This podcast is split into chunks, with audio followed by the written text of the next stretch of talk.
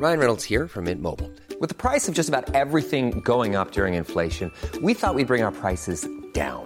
So to help us, we brought in a reverse auctioneer, which is apparently a thing. Mint Mobile unlimited premium wireless. Ready to get 30, 30, bit to get 30, bit to get 20, 20, 20, bit to get 20, 20, bit to get 15, 15, 15, 15 just 15 bucks a month. So, Give it a try at mintmobile.com slash switch. $45 upfront for three months plus taxes and fees. Promo for new customers for limited time. Unlimited more than 40 gigabytes per month. Slows. Full terms at mintmobile.com. You're listening to Kicked Back presented by Uber One. Uber One is a membership that lets you save across Uber Eats, Uber Rides, and everything in between. Enjoy unlimited $0 delivery fees, 5% off of Eats, 5% off of rides, and if you join Uber One today, you can get your first month free. Visit uber.com slash Uber One for details. The round of 16 is here, and we're talking about it on this episode of Kicked Back presented by Uber One with the Jersey Walls, Nathan Santos, and the one and only producer Brett, who we adore so much and who's done a really good job for Kicked Back during Best the in the World. Cup coverage. He is the best in the business. So shout out to producer Brett, who I'm sure has got some iconic tickers coming for us on this show. So I'm excited to see them. But Nathan, man, we're down to two games a day. So I know. Like bittersweet because it's been four games a day is a lot, but now two games a day and it's knockouts and it's basically everything is on the line. How are you feeling? Yeah, we've been hyper tuning our focus for the last like two weeks, just trying to watch games at the same time and watch games back to back to back to back and study all the games and what's going to happen. What are the narratives coming out of them? And tactically, how did they do? There's so many things to consider that watching the one game today, I'm like, oh yeah, this is what this feels like to just be able to watch and enjoy something one thing at a time. And we moved on to the elimination rounds. Like, what better way? Where has the time gone? I swear there was a point in time where you're in the group stages and I'm like, oh my goodness, at the beginning of December, we're only going to get to two games a day Mhm. and there's going to be a little bit more sleep involved. But now I'm kind of sad because two games have passed and I'm like, what are, that's it?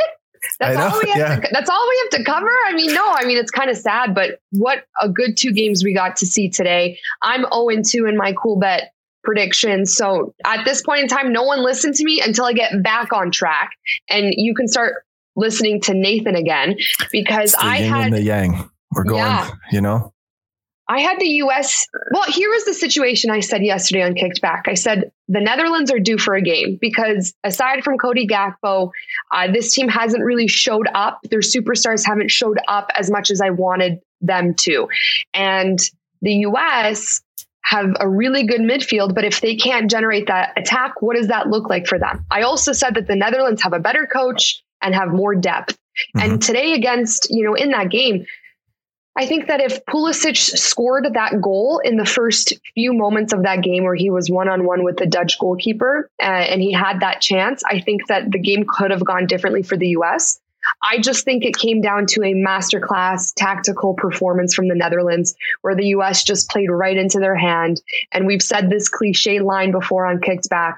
The US were playing checkers and the Netherlands were playing chess today. Mhm. And I think that when you look at possession and everything, of course, the US had more, but I think that that was just playing right into what the Netherlands wanted because they knew that there was nothing that the US could do in attack. And you saw that today. And even some of the chances, I would say, even kindly, most of the chances that the US had, they, they weren't dangerous. Yeah. And I don't want to take anything away from this US team, Nathan, because I think that, like you heard the commentator say, this is the youngest World Cup team in, I think, over 12 years Mm. at the World Cup. This is a young team full of talent.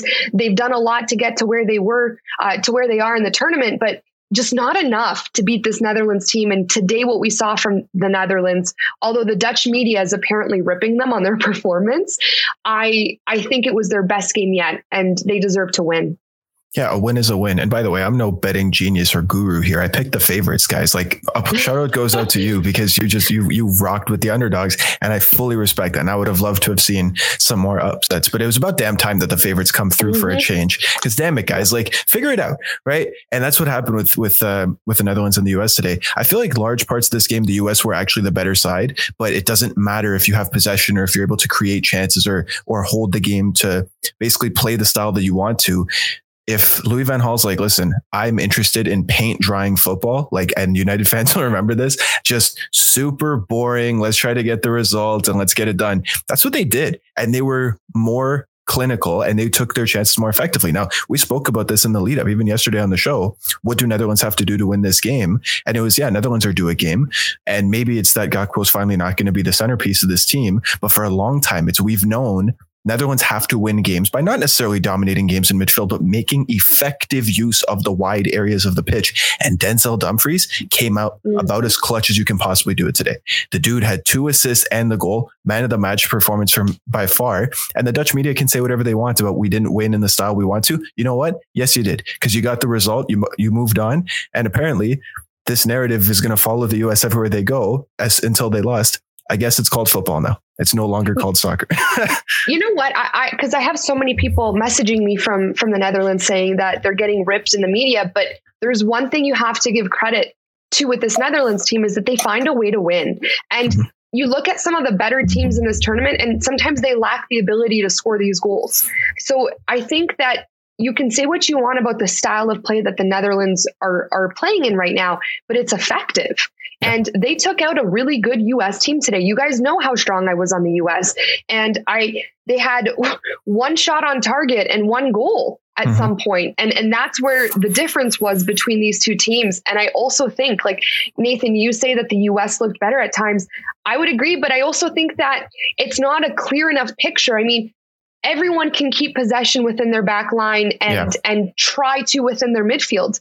But if they're not generating a successful attack, who cares about the possession? At the end yeah. of the day, who really does? Unless you're a team like Spain who can possess the ball and use that possession to actually generate an attack yeah. exactly and score, what's I don't put that much emphasis on a possession game. So yeah. as much as it's a beautiful picture to see and I love to see it from a North American style of football because in the past when we were growing up Canada and the US would play very direct. So I mm-hmm. love to see the ball on the ground and the boys knocking it around and I don't want to take that away from them.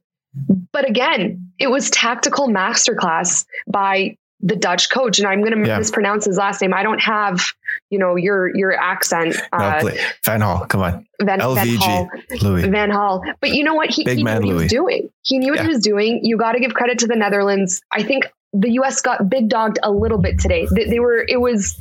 It was an inexperienced team versus an experienced European a good year expe- experienced European team, and yeah. that was the difference. And Berhalter, man, Where's Berhalter? This is why you have a manager.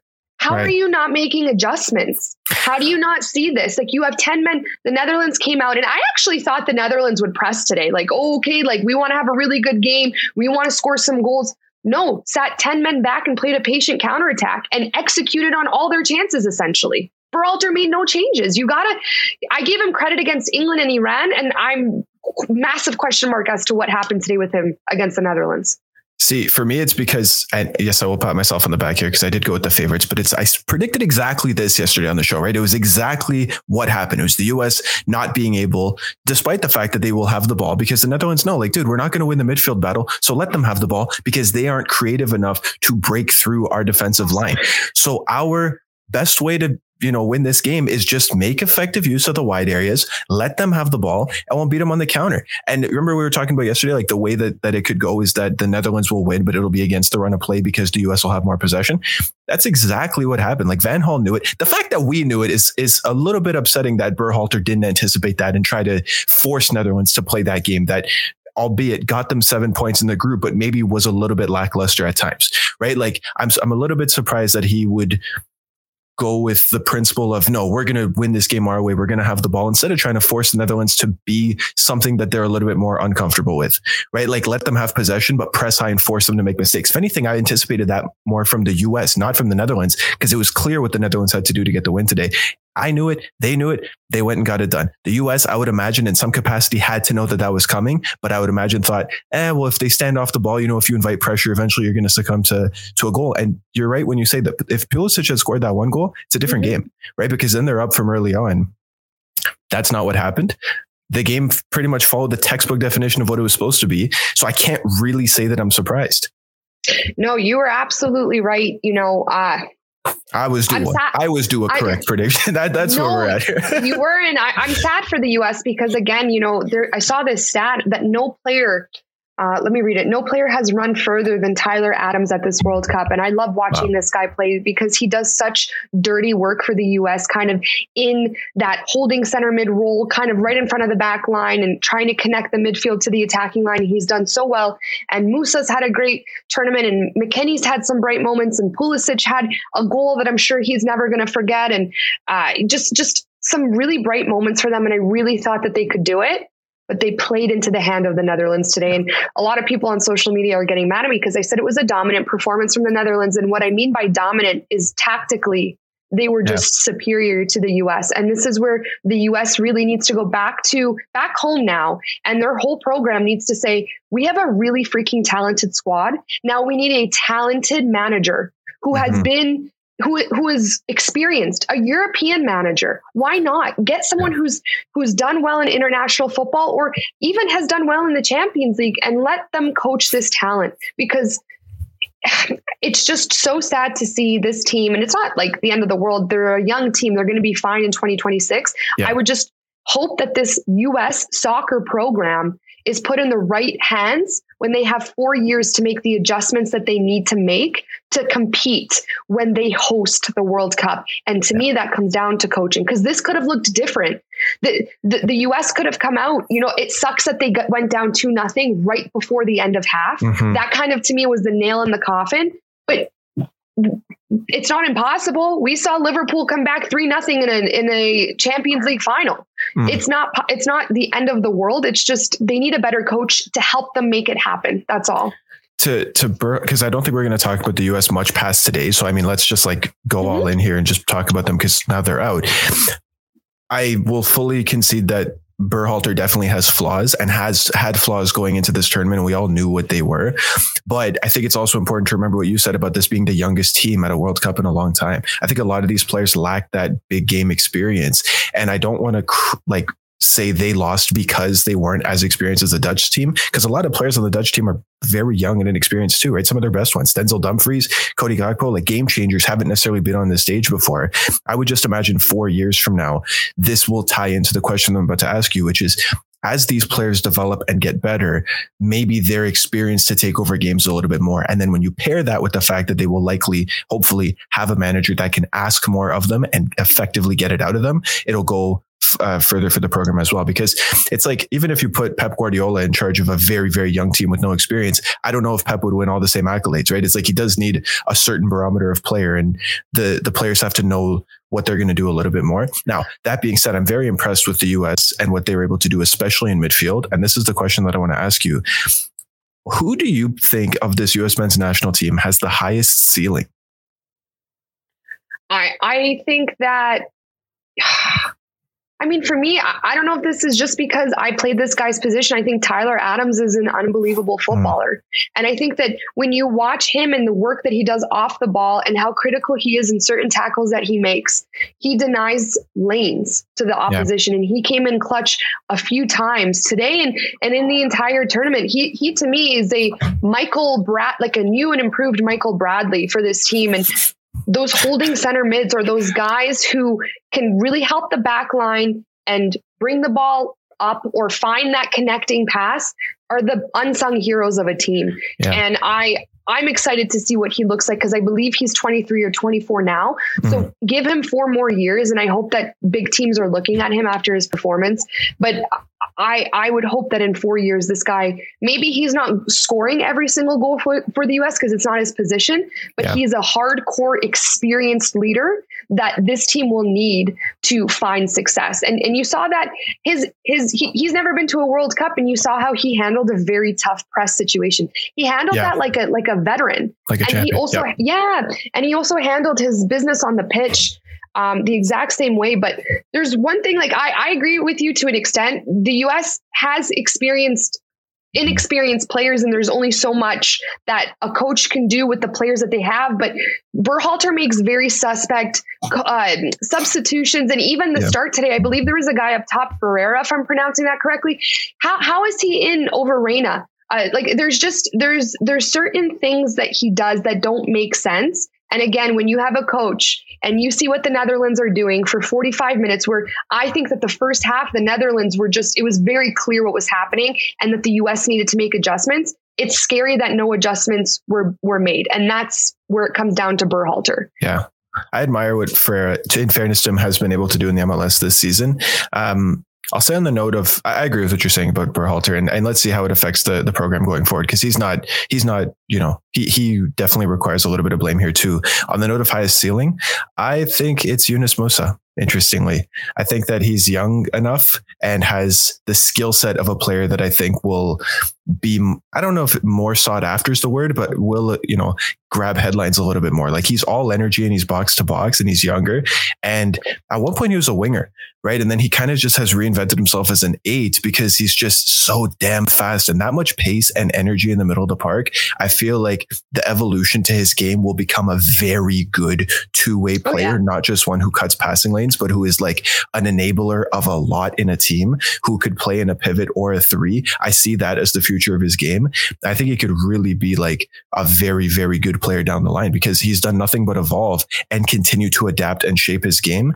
And I think the ability to show that you can overcome and adapt and, and shift what your game is at such a young age requires a tremendous mentality. So he has the mentality and the skill set. And I think that's a recipe for success.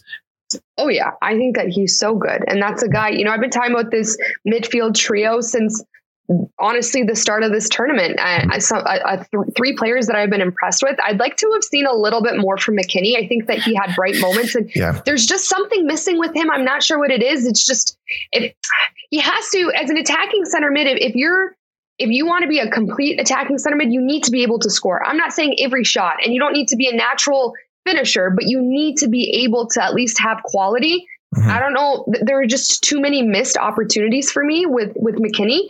But Musah as a, as a young talent, he's 19 years old, man. That guy was 19 years old and was one of the brightest lights on this U.S. team. I also like the goalkeeper. I think that you know, yeah, big boy. I, I like turn. Yeah, I like him, and I just again, I'm. I think that this is a team that come 2026 just like very similar to Canada, they now have experience.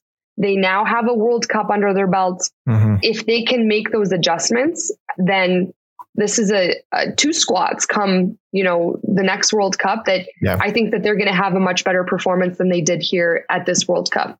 Yeah, which is still around a round of 16. Like they still made out of their group, and a lot of oh, people yeah. didn't think they would. So I don't know if it's a disappointing campaign for them. I'm sure in some capacity they would have liked to have had another big upset, but even still, the ceiling for this team, I think right now, round of 16, even if they had reached quarterfinals, like that was the absolute limit of what they could have accomplished. I still think it's a big win for them to have gotten out of the group, considering there's a lot of people who would have said, I don't think they're there. Love to see it. Also, I want to point out one thing. Since Cody Gakpo went to Gakpo, he didn't score a goal. I know so he reverted. Nathan. He's gone back to the. That's what I'm saying. It's it's mm-hmm. he's doomed by his own name. So I think the division between Holland and the Netherlands, they have to figure out figure out your country's name first, and then you can figure out this dude's name because this lack of unity here is influencing the team clearly. Poor Cody's so left funny. without a name. That's so funny. That's so. I was thinking that today. I mean, but I'm happy for the Netherlands. I mean, yeah. massive, massive performance in the sense that Cody Gakpo is the guy for them at this tournament. Everyone's talking about him and where he's going to sign to, but other guys showed up today. And I think yeah. that that's huge. And you talk about peaking at the right time. That could be this Netherlands team. They mm-hmm. had a rough group stage, in my opinion. And today they put together a very smart, experienced, composed, clinical performance. 3 1. That's a big, you know, that's a big score line. Mm-hmm. And maybe they're peaking at the right time. I, you know, now they play Argentina. So that's going to be can't an wait. unreal game. That's yeah. going to be an unreal game. I can't wait to see it. We okay, found the new Netherlands form. Let's move on. Socceroos. hottest take of my life. I guys, I picked Socceroos to do this, and honest to God, I was freaking close. I was close because this were. game was wild. And you know what? Everyone's ripping me online for this, and I don't even Naturally. care. What I have no regrets. Yeah, I have. I have no regrets because anything can happen at these tournaments, and till the last freaking minute the Socceroos pushed. And before we get into this whole Argentina Australia game, I just want to give major respect to to Australia and what they did at this tournament. You know, they went into the round of 16 for the first time since 06. They won two group stage games at the World Cup for the first time in Socceroos history. Hmm. And here they are playing against Argentina and did a pretty good job until Messi, you know, did found space and scored his goal because he's a legend.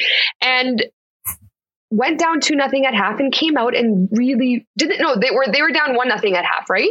One nothing at half yeah i think. I think so. And then the 2nd and then the alvarez goal came later. Yeah the Al, then alvarez you know unlucky for their for australia's goalkeeper. And i just think to the last minute this team was fighting and they had every opportunity they had two major opportunities to tie it at the end. Mm-hmm. couldn't get it done but this was a game that was so exciting from Argentina and from Australia, and probably a game that everyone assumed would be 5 nothing Argentina. So I just want to give a massive, massive shout out to Australia.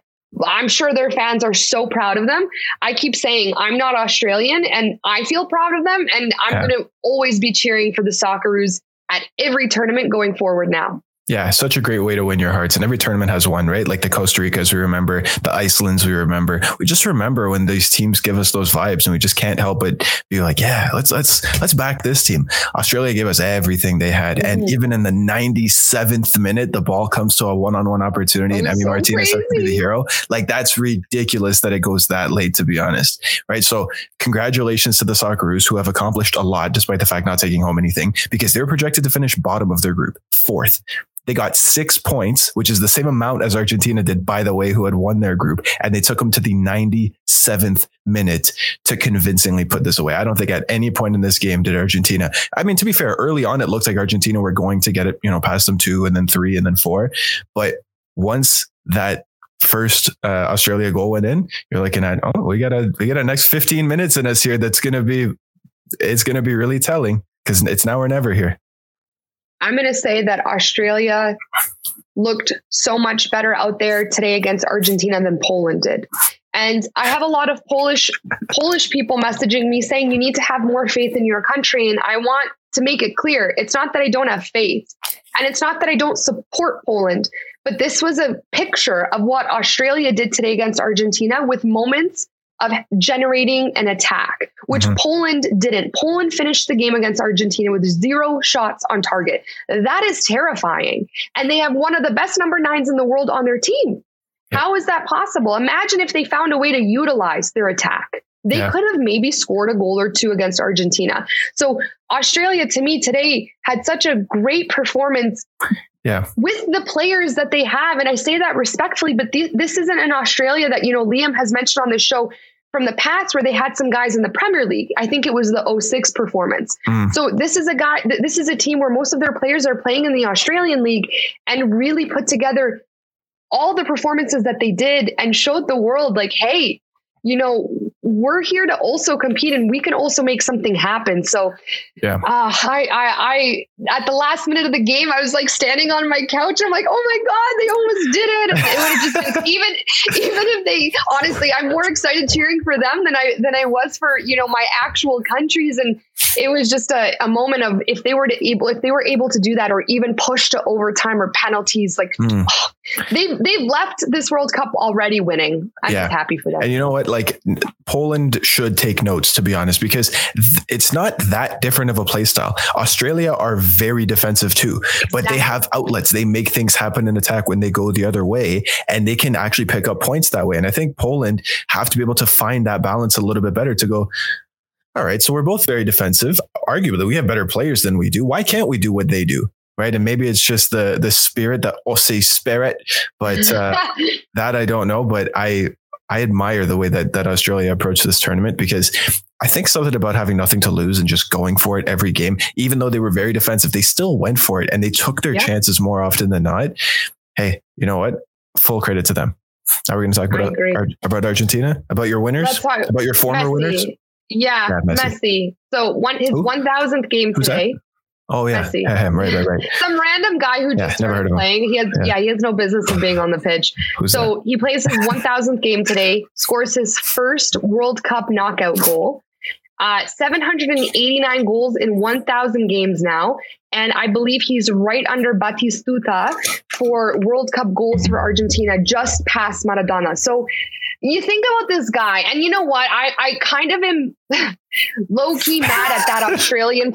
I'm like, I have so much emotion in this game. Honestly, I should be an honorary Australian right now.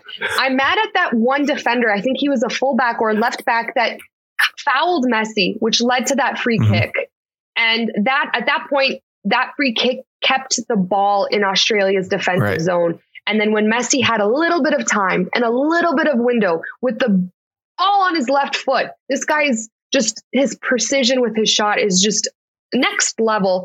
And I think that was such a that was such a massive goal that kind of silenced everything for that time for the for the time being because yeah. one Argentina just scored, but two, it's Messi. And three, he did it in such messy fashion that it must have been a tough pill for Australia to swallow. But what a freaking moment for Messi. We know that this is his last ever World Cup, and we're watching him play and, and play really well and also have really game changing moments. Like this was another goal for him at this World Cup that helped Argentina get into the momentum of the game. We saw him do that against Mexico as well. Mm-hmm. So hats off to Messi. I know that the GOAT debate is always going to happen, but it's just so cool to see him. Producer Brett coming clutch again. yeah, yeah, it's just it's so funny on our ticker. But it's just you you got to give credit to Messi right now, man. This guy's old, er, no disrespect, older. He's coming into form into this World Cup with with having a really good year with PSG and he's mm-hmm. just scoring these goals for Argentina. And I, am to take, I'm going to say this with no regrets. Argentina right now at this World Cup is very lucky to have Messi on their. Want flexibility? Take yoga. Want flexibility with your health insurance? Check out United Healthcare Insurance Plans. Underwritten by Golden Rule Insurance Company, they offer flexible, budget friendly medical, dental, and vision coverage that may be right for you. More at uh1.com. Team. Oh, big time.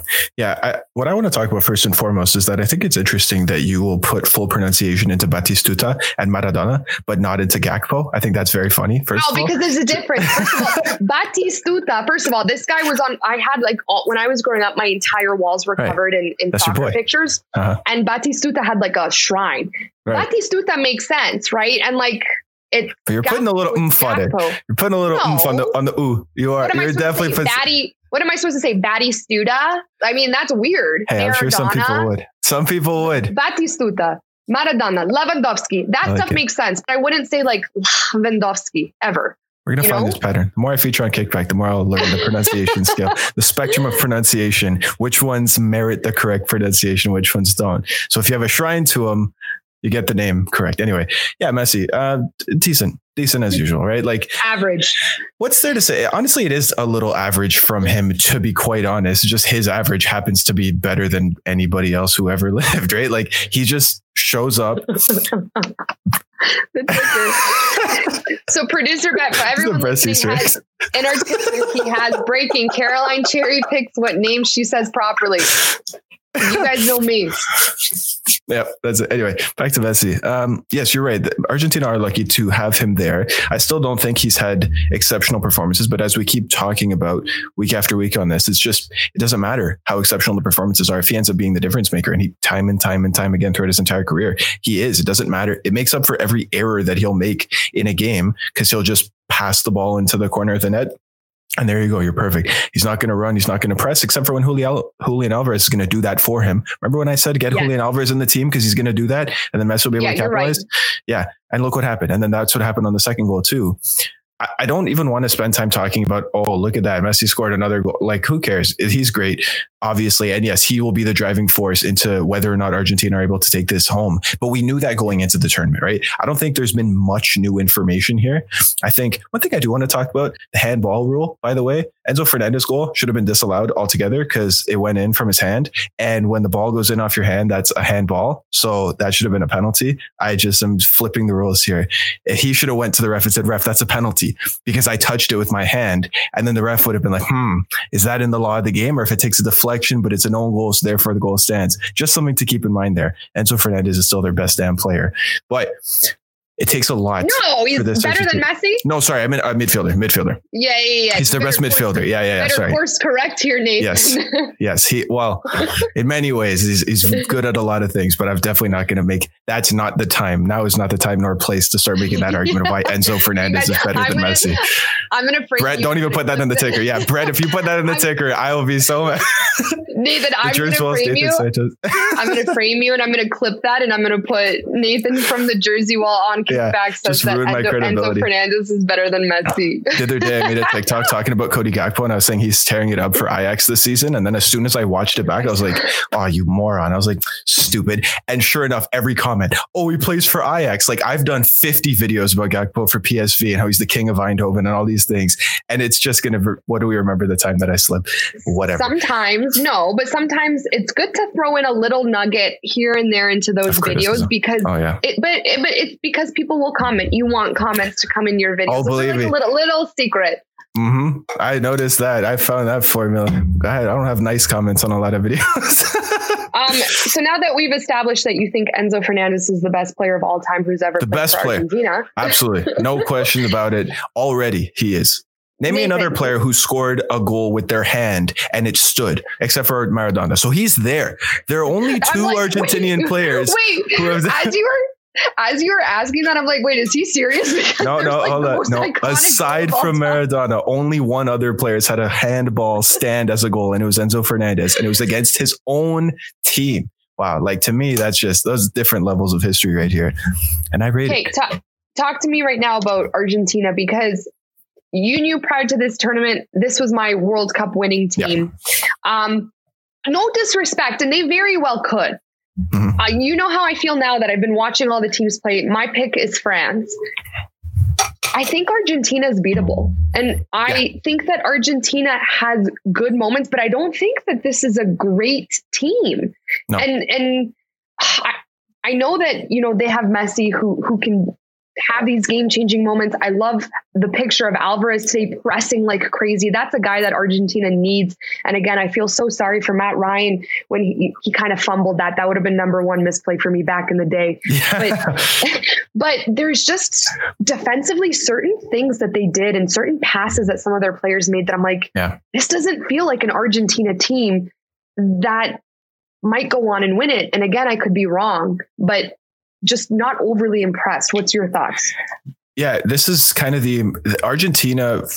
Listen, we've got a lot of things right and a lot of things wrong, but this Argentina team, I feel like I've mostly nailed with how they were. I feel like the best version of their team has Enzo Fernandez and Julian Alvarez in it, which is very true, right? And they're beatable. And I wasn't convinced by Argentina entering this tournament, and people really thought it. You're not alone, Caroline. Like people really thought, no, this is it because it's Messi. it's the story, it's the World Cup, it's that they're they're the South American champions, right? Like they haven't lost in 36 games. Like what's going to stop them? And I'm like, the better teams will stop them. The teams with better systems will stop them because even from a player quality perspective, there's if you were to just start swapping players and say, okay, how many players from Argentina's team gets into this team? And let's say it's France or Portugal or whatever it is. And we take mm-hmm. managers and everything else outside of it.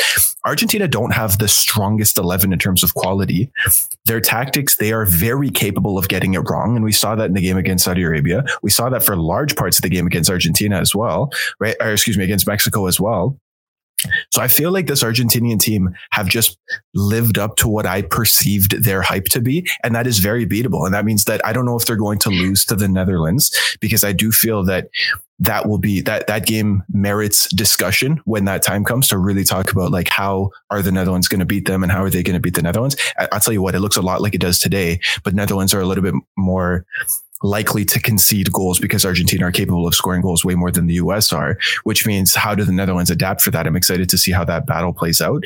But even let's say Argentina go through here, they're still going to then meet like Brazil, right? And it's like, like the end of the line will come at some point because it wouldn't surprise me if they lost to the Netherlands. It wouldn't, it definitely wouldn't surprise me if they lost to Brazil. The only thing that would really actually surprise me about this Argentinian team is if they reach the final, because from what I perceive them to be entering this tournament, that would be a massive, massive shout for how far they would have gone. Because I didn't think that they were that good to begin with. I know that a lot of people think that probably the Argentina has an attack that can disrupt Netherlands back line, but I also Right. see it on the other end too. I think the Netherlands have an attack again, if all their superstars show up, that yeah. can disrupt that Argentinian backline. I think Cody Gakpo could do wonders. Mm-hmm.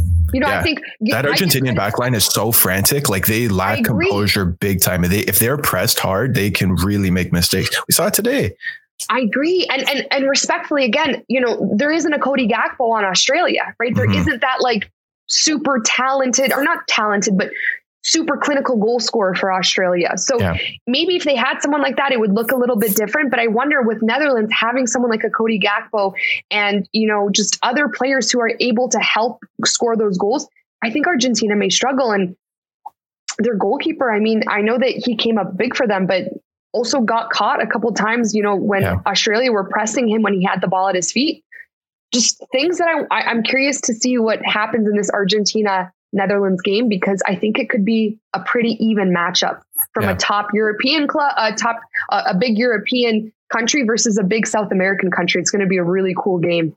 Yeah, I'm excited. And Louis Van Gaal has that pedigree. Like he knows what it takes to get the team to go yeah. far, even if it's not playing the most thrilling football in the world. I think he just knows how to hurt Argentina. Cause let's be real, he would have anticipated playing Argentina coming out of this. So I feel like he expects to have a pretty decent approach to how he's going to approach the game. And we know that Van Gaal can outcoach people, even if it seems boring. Yeah. He, as long as he takes the three points home, he doesn't care, right? He doesn't care. As long as he gets shit? the win. Honestly, who gives a shit if I'm if I'm from the Netherlands right now and someone said like you know the media was ripping I ripping Van Gaal for you know his performance, I'd say who gives who gives a shit. At the end of the day, yeah. it wasn't even one nothing; it was three one. Yep. It was 3 1, and they found a way to not only defend and play a tactical game and play the counter, but also score. So yep. I don't know. I, I, really liked what I saw from the Netherlands today, which is very interesting because in the last two weeks on Kicked Back, I've been not anti Netherlands, but almost what is this team? Yeah, we've been underwhelmed, and, right? Yeah, super underwhelmed. But one one last question on Argentina. What are your thoughts on Scaloni? Uh, well, you know, we know that he listens to Kicked Back, and on the episodes that he does listen to, he gets it right, and on the episodes that he doesn't, he gets it wrong. No, he's he was a great, like he established a great pedigree for this team entering the tournament. But I do think that at times he's very capable of getting the selection wrong. And yeah. we've seen that on a few occasions here where like and I, I don't want to be like, oh yeah, like I saw this coming too long ago. But I mean, I just think there are some things that are just inherently true, right? Like Messi doesn't run very much anymore. He doesn't have that burst of acceleration to take people on to the degree that he used to. So you have to complement him with players who will make up for it and press the back line because when Messi has that space, he is still as effective as ever as, as breaking that down. And I feel like he not seeing how good Enzo Fernandez was and how imperative Enzo Fernandez was to the system was a big miss. So I think that he has kind of been woken up to how Argentina need to approach this tournament into so that they can win. Um, as far as whether or not I trust him to get it done, I don't know that I do, but I do think that he has improved from the lessons that he's learned at this tournament. That's what I'll say. Okay, I'm curious. Why? What do you think? I, I do you well, no, I, I you, the reason why I picked Argentina to win because I, I was like, okay, you know, they have this manager Scaloni who came in, helped them win the Copa America, which mm-hmm. ended a very long national drought for them in terms of winning a trophy. Mm-hmm. It seems like the players like him. It seems like they've adjusted to his playing style, and uh, but this World Cup, I'm I'm there's certain things where I'm like, is this the right decision? You know, yeah. today when they were playing Australia, were certain adjustments did certain adjustments need to be made? Uh, but I need more time with Scaloni. I, I have yeah. to. I was I was I'm not against him, but I want to know again when he goes now against the Netherlands and he's going against a very good tactical coach. What's yeah. his tactical game like? And can he come up with something to put his Argentinian players in the best possible position to win that game? Right. Yeah, I, am excited to see how he approaches that too, because I mean, like he's going to keep going with four three three or four three one two, like whatever iteration of that he's going to do. I think Lautaro Martinez has been terrible this tournament, and I think that's a really big problem. Because even today, like you see the the sitter that he missed that Messi put on a yeah. freaking platter for him, and he skied it. Messi's even Messi looks at him like, dude, what more do you want than that? Like, come on, man. I feel like that hurts Scaloni because then it looks poor when when Scaloni picks him. Whereas if if the initial lineup had worked out the way that he probably anticipated it would, everyone would be like, "Oh wow, what a genius!" And look at the options he still has on the bench. Now it's like, damn, he had to turn to his bench because Lautaro hasn't been very good. But in theory, I mean. Lautaro Lautaro and Julian Alvarez are like two of the most energetic strikers on planet Earth today. So in terms of keeping defenders busy and making them make mistakes, those are two that you want to have up there. The problem is if you put Lautaro on at the moment, he's just squandering chances. So you almost have to put Julian Alvarez. And then what do you do on the other side? You put Di Maria. Di Maria uh, has been great at times, also very one dimensional at times, right? Like we kind of see what he's going to do. And I feel like if you don't find the right balance between occupying defenders and making them worried, and then also finding the creators to exploit that space where it's not just Messi. It's not just here, Messi, please figure it out for us and we'll, we'll do everything else for you. I feel like that balance needs to be found a little bit better. And I'm excited to see how Scaloni approaches that because I feel like the Netherlands will anticipate this problem and we'll go, yeah, if we lock up Messi, we'll suffocate service to them, and then who cares? Julian Alvarez can run as much as he wants. He's not gonna he's not gonna force Van Dijk into making mistakes because Virgil Van Dijk doesn't make mistakes very often. I I'm kind of surprised Di Maria didn't play today. I'm not gonna lie. I think that that's a guy that would have given Australia a lot of difficulty mm. in this game today. And but he was a vibe on the bench he mm-hmm. was just uh, chilling and playing the drums, and I just love Di Maria. well, he's old too, I, right? Like you have to. He he's at the end of his road too. Like he doesn't have to start every is. minute. They probably thought they were going to beat Argentina anyway. They're like, ah, rest him for the next round. Yeah, I guess, but I mean, Julian's got them young legs, right? Julian Alvarez can run. He's he's a spring chicken. He was just birthed. He was great. Like months no, ago. Alvarez was Alvarez was great. And again, I feel bad for Matt Ryan, but that's pure, you know, props to Alvarez for making that entire goal happen and, and pressuring pressuring him because that was a sick. That's a nice yeah. goal to score because you're like, I worked hard for that, you know. Yeah, so exactly, I, I, respect. Okay, let's move on to tomorrow's predictions, powered by Coolbet. So we have the first game of the day: Poland versus France. Mm-hmm. Everyone knows how I oh, We got my graphic. Yeah, I oh like it. What a nice graphic. I love it. Pol- France, the heavy favorites, Poland, the underdogs. So, yeah, you know, I'm not surprised by this, guys. I'm really not surprised by this. Here's the thing like we keep saying, anything can happen at this tournament. If Poland's had this epiphany that they want to press and attack and just become a little bit more dangerous, a lot more dangerous in the attack. I mm-hmm. think that this is a game that they can at least, for a good portion of it, compete in. If mm-hmm. they do what they did against Argentina and they generate nothing, again, zero shots on target in 90 plus minutes of play, France will win this game. Yeah. And I don't like when Poland solely rely on their defense when their defense isn't masterclass. And we have an unbelievable goalie in Szczęsny, but there's only so much he can do. And we saw that against Argentina. So I love Poland. I'm going to cheer for them tomorrow. I'm sure I'm going to cry when either way, if it goes really well or it doesn't. I'm happy that they've reached the round of 16 for the first time since 1986. And I want Lewandowski to, which in, in what could be his last ever World Cup, have an unbelievable game. I just hope Poland gives him the opportunity to have that because yep. th- that won't happen if they're playing him shit balls, if they're playing him balls over the top that are impossible to get, if they're if there's no connection between their back line and their top line, there just needs to be more creativity in an attacking perspective. Their midfield has to be better. Their their attack has to actually be present in the game, and that comes down to the coach. So I think that France France is going to have a game where it's going to be an athletic, challenging game because Poland brings that to, to, the match. But I also think France has those kinds of players. Like Mbappe, Mbappe will be able to, to handle that. I think Giroud is just such a. We, we talk about a guy who shows up to the big stage. That's Giroud for you. You know, Rabiot, Tchouameni, just so many guys, Dembele. Like these guys are going to cause pro- Poland so many problems. Like think about the roster mm-hmm. that's coming at them. I don't know. What do you think, Nathan? See, for me, I'm going to do you a personal favor here, you specifically, because when I've been very dismissive of teams in this tournament, they've actually caused the upset. So I'm going to be very dismissive of Poland again because I have to be. Like, there's no circumstance where Poland should win this game, and we know that. So here's the thing. Here's what I'll say about this game tomorrow. What I anticipate tactically is France coming at them with everything from wide areas. So if Poland are able to just frustrate them in the middle, I I, I struggle to see Giroud winning a header battle, to be honest, against because he's great at that. But I mean, I feel like there's just going to be such little space in the middle of the park that it's going to be out wide that France are going to hurt you. Theo Hernandez is going to be the widest player on the left for, for France, which means Mbappe is going to be in. And Mbappe is very intricate. But if Poland are like so deep that there's nowhere to go. I wonder how France are going to be able to stretch Poland a little bit. So I almost feel like France have to like cast the the line a little and then just kind of like let Poland bite just to invite them to try to make them get that space because at the time that it's nil nil, I feel like Poland will be playing for a draw until the 120th minute to try to go to penalties because that's their best course of action. Oh. Right. I just feel like that's how they're going to approach it.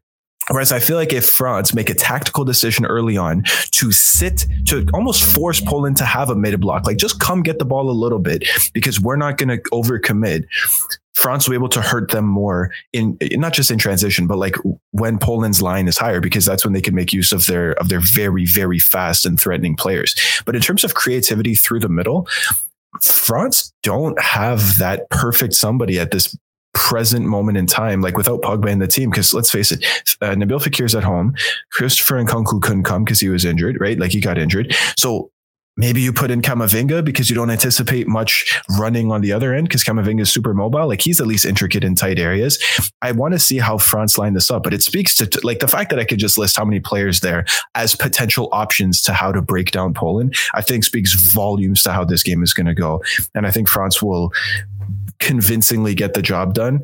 Uh, as much as I don't like predicting a blowout to a Polish team that prior to two days ago hadn't conceded a goal in seven hours.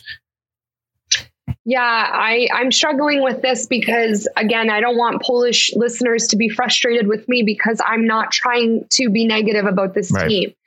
For I'll me, be I have you to, be positive. You be optimistically, well, blindedly positive. You say all the good things. but things. I'm not like that either. No, I'm exactly. Like that either. Integrity above all. Is, yeah. You have to be realistic, and the reality is, is this has been the style of our team for the mm-hmm. last decade. And we don't hire managers to put us in positions to succeed when we get into games like this. And I agree, when you're taking on a, a French team or an Argentinian team, there has to be a level of, of defense in your game. You have to be compact and organized, and, and you have to be willing to defend to win that game. But if there is no attack, if there's none, if you're playing to go to overtime and penalties, you're not going to win. Yeah. And this is where, again, if by, you know, the grace of the football gods, our coach says we're going to attack and here's Milik and here's Lewandowski and you know this is our game plan because everyone thinks we're going to come back uh, come out today and park the bus for 90 mm-hmm. plus minutes I will be the happiest person. It's right. just not going to happen. It's just not yeah. going to happen. Somehow, after Poland's painful group stages, their coach got an extension because he qualified into the round of 16. Wow. This is what happened. This is this is what happens in the Polish football I didn't program. Know that. That's interesting. It's, yeah, it's very interesting, right? So, uh, you know, uh, good luck to Poland tomorrow, and I want them to have the best game and the most successful outcome that they can have. I just don't think it's going to be enough against a French team that I think can win the entire tournament. Yeah, fair enough. I mean, it's. I, I want to ask you this: like, would you be more would you be happier to lose with dignity but get blown out right but like trying that new system yes. or to try to force the win and knowing that that's probably your best course of action to actually get a result. Oh my God. Yes. You know what? Play an attacking style of football. Try something that's never been done before. And whatever. If we lose four nothing, I'll at least say, wow, we had 15 shots today. Right. And, you know, eight of them were on target and we had chances and we really tested France. Whatever. That yeah. to me would be more of a win than it be a painful you know, one nothing or two nothing win for France, which it could be more, but us yeah. play complete, complete defensive style of football with no hope of ever yeah. scoring a goal. Right. Yeah, and unfortunately, so, I think I think it's just going to be the latter. I think you're right to assume that because that's what we've seen, right? As the evidence changes, so too does our opinion. The evidence has not changed at all, so yeah. there's no reason for us to believe that anything will be different for Poland tomorrow. oh, guys, tomorrow on Kicked Back, I will be crying one way or another. So go Poland. Good luck to France, and you know we'll see what happens. But the game after that is the game I'm also really excited for because we got England and Senegal, and England are the heavy favorites one again, uh, once again, and Senegal the obvious underdogs. Listen, uh, this could be a a sleeper game too.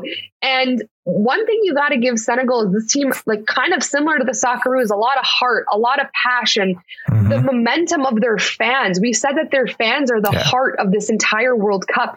Just, I'm looking forward to just hearing the drums all yeah. game long for it's 90 minutes. Man.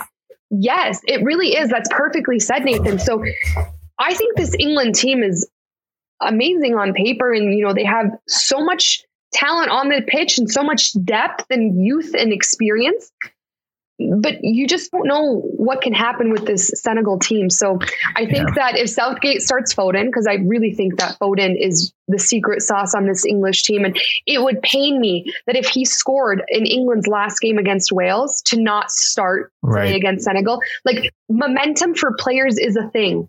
Confidence yeah. for players is a thing. Give him that bite to go and do the same thing against Senegal. And you know, Foden will show up. He will yeah. because he's feeling it right now. So I hope that Southgate starts Foden. I think that the, that England have a great chance of winning this game, but I wouldn't be surprised if Senegal gave them a tough time. Yeah, I wouldn't be surprised either if Senegal gave them a tough time. Um, I do foresee this game being one for the players like Foden and Bukayo Saka, to be honest, because I feel like those intricate players who are capable of making the most in those spaces will be the ones who will get England the best way to, to get through this because Rashford played a great game last game too, didn't he? Right? Like he, I don't think deserves he to did. be dropped, but I don't want to call it dropped. I just want to call it rotation for him because I feel like he would be best running at people. But when the teams are set up very, very low, when you're running at them like directly and you're not necessarily the most tricky type player, because Foden is more of a tricky type player, you know, even Sterling or Grealish, those are more tricky type players. Rashford's just super direct who wants to just put the ball in the back of the net, right? So it's a different skill set. I would like to see Rashford for his own sake get minutes and, and, hopefully even score. But I think the best course of action for England to win here is find those who can create and abuse space. And for oh, yeah. those, those are the creators in the team. So I wouldn't be surprised if Mason Mount came back into this team. I wouldn't be surprised if Phil Foden kept his spot. And ultimately, you know, Harry Kane should start scoring goals here because if not, you know, everybody's wagers just keep getting wasted week after week. You know, Kane to score plus England win every time has just been, you know, it's, it's not going their way. Now, on the other note for Senegal, I think Senegal, we've seen what their path is to victory. And I think the fact that they've been able to display how good they can be at times defensively bodes well for them. But much like we were talking about with Poland or with any underdog team, I feel like inviting the pressure is not necessarily the best course of action for victory. I feel like if Senegal go and try to storm England a little, even if it's just for blitzes at times in games, like know when you're going to go do that, just to try to throw England off a little bit. Because if England feel like they can get dominated physically and run through, especially with the atmosphere that will feel like a Senegal home game because every game has so far. I feel like that'll just drop a seed of doubt into England. And if they lack oh, conviction, yeah. that's where you're going to have uh, upsets. I agree. And I mean, when we watch Senegal play Ecuador, they forced Ecuador to have their worst game of the mm-hmm. Uh, this is a Senegal team that's able to do that. And I don't think that they're going to come into this England game limping, saying, Ooh, we're the underdogs. I don't get that feeling from the Senegal team.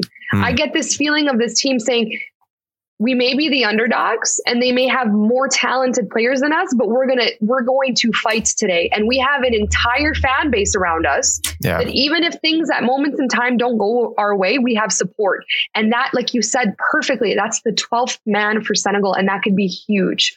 So and and you think about it all the pressure is on england Senegal fans are thrilled. I have so many messages on my uh, social media from Senegal fans saying that they are so proud. They are yeah. so happy. Senegal, Australia, these teams have already left Qatar with a win. Cameroon beating the, being the first African team at the World Cup to beat Brazil. These mm-hmm. are massive W's for these countries. So yeah. I think Senegal can have moments and I don't think they're limping into this game scared. I think that they're going into this game saying, we can potentially upset an English team that like our header says right now on this kicked back show from producer Brett, and we can prevent football. We can prevent football from coming home. And let me tell you something. I would never want my team to go into a match, even if we were very, very much the underdogs, thinking that there's no way to win. Because yeah. if you go into the game thinking that, you won't. And if they go into the game thinking that they have every ability to win, they can any team can do anything at any time. It just takes a little bit of luck, which we saw today from Australia. That goal that they scored against Argentina required a little bit of luck. I think this could be a really good matchup. I think yeah. England's going to win this. I think England will win this, but I would really want Senegal to win. Well, and I'm looking at the, I just pulled up the, the standings here for the round of 16 and beyond. And I'm looking at who are the most likely underdogs to cause an upset. I think you could put Senegal right in that bracket. Yeah. And it, it, this might not age well if, if England just show out, right? Which they should because they are that team. Like they very well should be the team to just put on display this is what we're all about. And we're not here to, for underdog stories or anything else. We're here to smash teams because that is who we are. If England come out like that, great. But alternatively, if they don't, because England have been a little hot and cold at times, I feel like Senegal are one of these teams. Like we're just, if you're a betting man, this might be the one where you're like, you know what? This is a, this is, this is an underdog that I can have faith in because I have evidence to sustain that this is a team capable of upsetting people, not just from a, from a lack of quality perspective where it's all vibes, but where everywhere around you're like, you know what, man? Like it, if I'm if I'm ranking underdogs here out of the eight teams in the round of 16 that are underdogs, Senegal might be like a top three in that underdog bracket. Okay, so this team has a sweat. Oh, that's the best way to put it. They have like a swagger to them. Mm-hmm. Uh, when was it Sarr who hit the no look penalty yeah. against Ecuador? That that requires cool a level of confidence. Like that was ice cold. And then yeah. Koulibaly doing what he needed to do to finish things off. This team has that little bit of spice and oomph that you want to see in a team. And again, I, I don't regret and resilience. Yes. It's resilience too, because even when they went down to Ecuador and there's like, oh, our tournament's done because now we're not winning. Two exactly. minutes later, nah, we're back. Let's go, yeah. let's go up and then we'll start defending again. Like, dude, they have that resilience about them too. Exactly. It's, it's not something to be slept on. I agree. And sometimes these teams with all that emotion and swagger, it's tough to play against when you're this English team that's that's very talented and very, very good on paper, but they're it's just two very different styles. Do you know yeah. what I'm saying? Like that might expected be tough, for them to win. Yes. Exactly. I mean, guys, I don't regret at all picking Australia to beat Argentina today because in those dying minutes, they, they could have equalized the game. I'm not saying they mm-hmm. would have won, but sometimes it's okay to just kind of put your heart on the underdog and really see what they can do because these teams, they're playing for their country at this point. They've already won. England's playing for, you know, pressure, is football coming home? They're bringing the football home. Like, do you understand the pressure that comes with the that? Pressure. They're bringing football, the whole of football home. That is a big deal. Those are massive pressure on some very young shoulders there. I know that. And like, think of the, the media over there is much tougher than anywhere yeah. else in the world. So mm-hmm. there's a lot on England's shoulders. Do I think that they can handle it? Yes.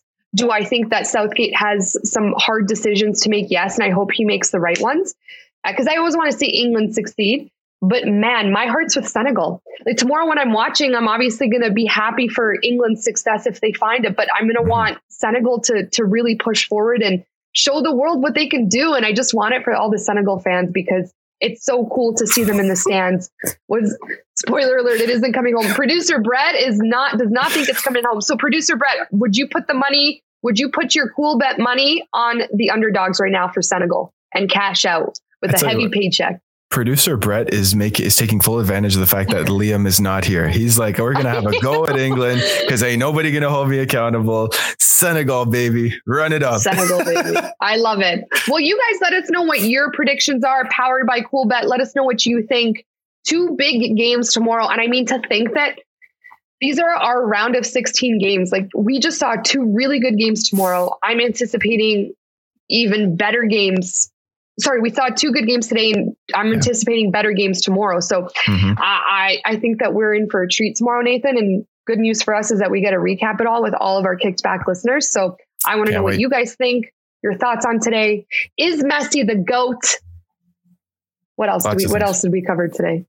Did USA play well enough to beat the Netherlands, or do you guys mm. think that the Netherlands dominated them tactically? And what do you think about tomorrow? Nathan, any final parting words? I just have one question for you, Caroline. Yeah. Who's kicked back presented by? Uber One. Uber One for all your transportation and delivery needs. Run it up. That's cool a wrap. Uber One. That's a wrap for another episode of Kicked Back, and thanks so much for listening. You can catch Caroline and Liam here every single week on Tuesdays and Thursdays to give you the latest rundown on all things football. Please don't forget to subscribe and give us a nice five star rating, please and thank you. And for even more Kicked Back content, follow the 90th minute on all your favorite social channels. See you next time.